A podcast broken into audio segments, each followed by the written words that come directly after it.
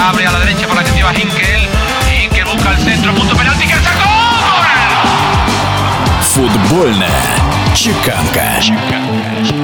В Беларуси на Национальном олимпийском стадионе «Динамо» состоялся финал Кубка страны Борисовский Батэ. Обыграл Брестская «Динамо» со счетом 1-0.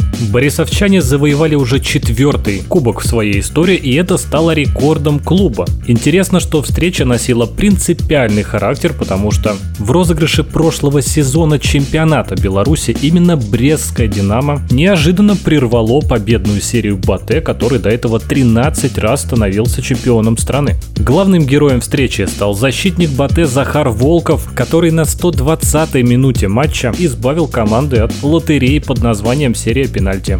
Во Франции еще одна команда вслед за Амьеном хочет, чтобы решение о досрочном прекращении Лиги 1 было пересмотрено. Данное предложение было опубликовано на официальном сайте футбольного клуба «Лион», который, видимо, вдохновился примерами Германии, где футбол, оказывается, все-таки можно играть, несмотря на пандемию, и, конечно, Испании. Там национальный чемпионат вот-вот возобновится. Официальные представители Лиона отмечают, что решение досрочно завершить Лигу 1 было поспешным, ну а сейчас ситуация и вовсе благоприятная для того, чтобы играть в футбол. В сообщении также отмечаются проблемы экономического характера, но все прекрасно понимают главный подтекст. Дело в том, что Лион по итогам чемпионата занял седьмое место и не попал в Еврокубки впервые с 1997 года.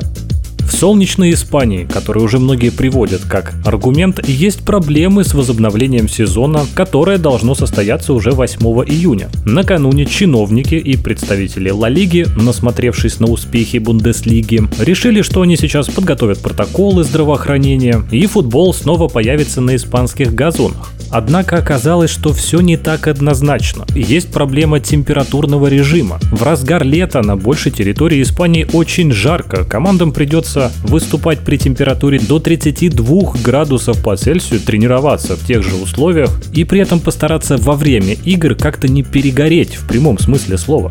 Этот аргумент привела Испанская ассоциация футболистов на недавней встрече с руководителями чемпионата. Ассоциация хочет, чтобы во время игр проводились постоянные паузы для охлаждения организма игроков. Кроме того, было выдвинуто требование о минимальном перерыве между матчами, который должен составлять 72 часа, но Ла Лига опять против, и дело может даже до суда дойти. Выпуск новостей для вас провел Антон Баранов. Футбольная чеканка.